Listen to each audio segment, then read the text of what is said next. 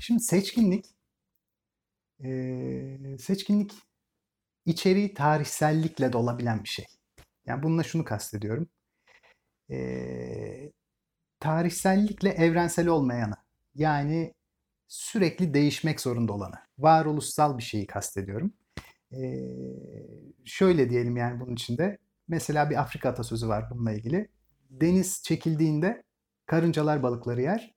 Deniz geri geldiğinde balıklar karıncaları yer diye. Tarihsel süreç her zaman kitle iletişim araçlarıyla da, üretim araçlarıyla da dönüştüğü için bu dönüşümler her seferinde yeni kültürel ortamlar, siyasi ortamlar ve ekonomik ortamlar getiriyor.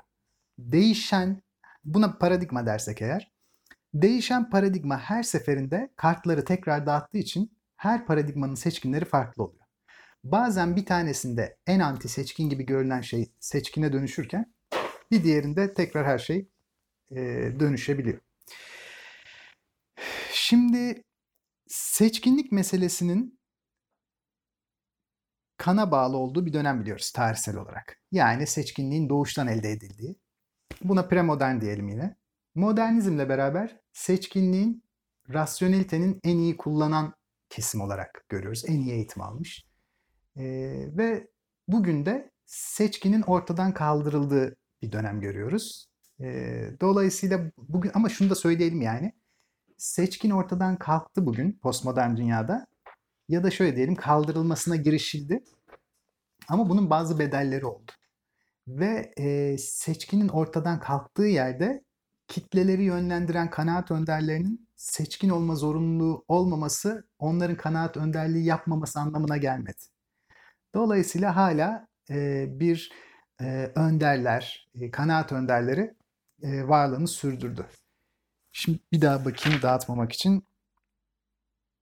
Seçkinlik bir azınlık olmadan toplumlar refah içinde yaşar. Şimdi Platon'a tekrar dön döneyim. Ee, bugünle de bağlantılandıracağım. O zaman dahi bir iş bölümü vardı ve işte köylüler var, işte köleler var, işte siyaset yapanlar var, özgür vatandaşlar var. Felsefecilerin ortak kanısı şuydu, yani tabii ki bunun işte istisnaları var. düşünebilmek için ve teori geliştirebilmek için, yaşamı daha kapsamlı algılayabilmek için kişinin zamana ihtiyacı var. Ve bu zaman düşünce tabii olgunlaşmak için e, istisnasız şekilde uzun vakte gereksinim duyuyor. Çünkü hem veri çekmek zaman alıyor hem de bu çekilen veriler üzerine düşünmek de zaman alıyor. Bu da bizi şuna getiriyor. Bütün ömrü belli işler yapmak zorunda kalarak o işlere zaman ayıran kişilerin iyi düşünemeyeceği. Çünkü böyle bir şeye vakti yok. Şimdi bu seçkinliğin temelinde aslında bu yatıyor. Bazı insanlar e, yaşamları için çalışmak zorunda kalmazlar ve çalışmak zorunda kalmadıkları zamanı Freudian anlamda bir yücelmeye tahvil edebilirler. Nedir bu tahviliyet yani?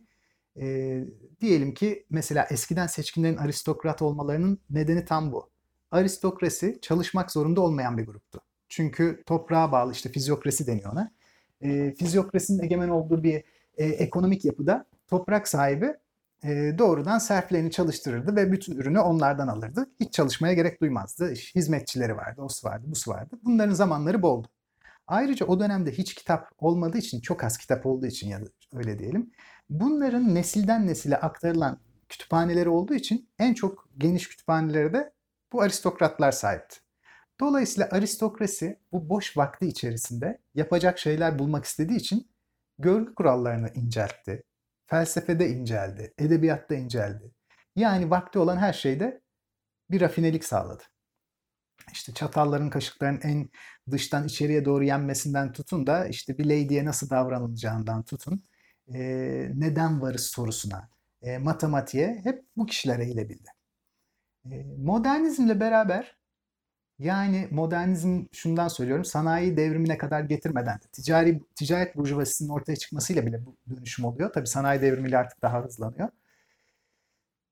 E, artık burjuvazi denilen yeni bir kesim ortaya çıkıyordu. Burjuvazi bu arada burjuvazi kent soylu demek. Yani soysuz demek aslında. Şu anlamda kan soyu olmayan. E, aristokratlar kendilerini soylu olarak düşünürlerdi Burjuva, burjuvazi soysuz. Burg zaten burç demek. Yani şehri e, çevreleyen osurlara verilen isim. E, Bourgeois kentte yaşayan. Dolayısıyla soyu kente dayanan yani aslında soylu olmayan. Kent soylu. E, bu kent soylular daha çok para kazanma motivasyonu içinde modernizme göre faydacılık ön plandadır. E, daha çok para kazanmak amacıyla daha yeni teknikler geliştirmek zorundalardı. Doğayı daha iyi algılamak zorundalardı. Bant üretimini keşfetmek zorundalardı. Tabii önce işte buharlı üretim. Dolayısıyla bunlar bilime ve teknolojiye yatırım yapmak zorundalardı. Halbuki bir önceki paradigmada e, böyle bir zorunluluk yoktu. E, ve e, her şeyin var olduğu şekliyle gitmesi istenirdi. Yani bir tutuculuk söz konusuydu. Bu yeni dönemde aksine tutuculuğun dışlandığı, e, sürekli yeni gelişmelerin özendirildiği bir dönem işte ortaya çıkmıştı. Dolayısıyla buranın seçkinleri de farklılaşmaya başladı.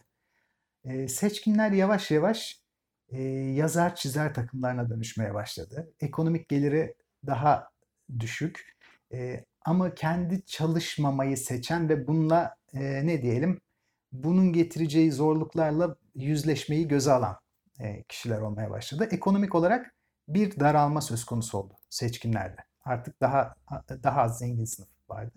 Mesela bunun ileri bir örneği yani daha yıl olarak ileri örneği Marx'la Engels.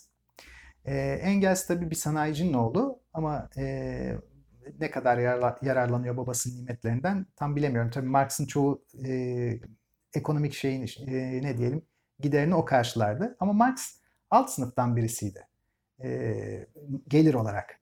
Ve buna rağmen kendisini çalışmaya değil entelektüelizme verebilmişti. Bu şundan kaynaklandı. Serfler köle olmak zorundayken e, kent soylulukla beraber çalışmamak artık bir tercih meselesine dönmüştü. Eskiden böyle bir tercih yoktu. Dolayısıyla seçkinlerde daha alt e, ne diyelim alt gelir grubu da seçkin olmaya başlamıştı ve daha çok liyakate, zihnin geliştirilmesine yönelik bir şeydi.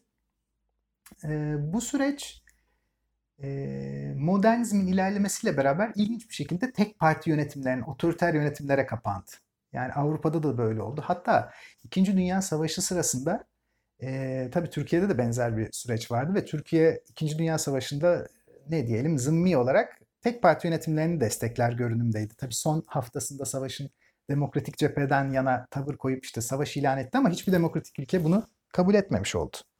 E, Türkiye güvenilmez bir partner olarak görülmüş oldu ve Türkiye hatta o yüzden 46'da çok partili hayata erken geçmek zorunda kaldı. Yani tasarladığı modernleşme projesine göre Türkiye önce entelektüelleri yaratacaktı. Sonra bütün halkı entelektüelleştirecekti. Böylece demokraside her entelektüel yani şöyle düşünüyorlardı tam pozitivist modernistler gibi sadece üst düzey entelektüellerin karar alabileceğini siyaseten isabetli karar alabileceğini düşündükleri için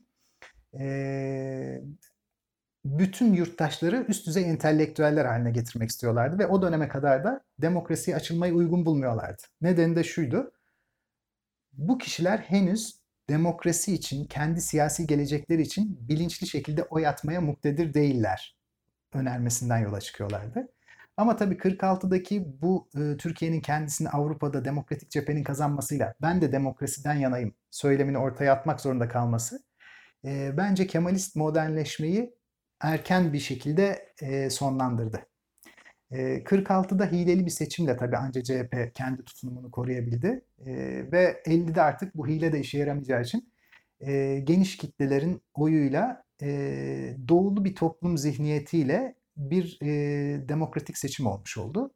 Ama tabii Menderes'in sözü insanın aklına geliyor. Yani siz artık e, oy atanlar isterseniz demokrasiyi bile lave edebilirsiniz. Tabii şimdi böyle bir şeye e, dönüşmüş oluyor. Tabii Türkiye'de böyle bir şey olmadı ama darbelerle bu sık sık kesildi. Ee, işte tekrar konumuza döneyim. Hani başka bir soruda belki açıklarım. Seçkin bir azınlık olmadan toplumlar refah içinde yaşayabilir mi? Yani bu belki de sorunun son bölümü benim üzerine düşünmem gereken tek bir hamlede şu an aklıma gelenlerle e, belki de isabetsiz karar verebileceğim bir konu. E, o yüzden şimdilik e, son bölümü yanıtlamayayım istiyorum. Çünkü kendi düşünceme de sonradan eleştirel yaklaşmak istemiyorum.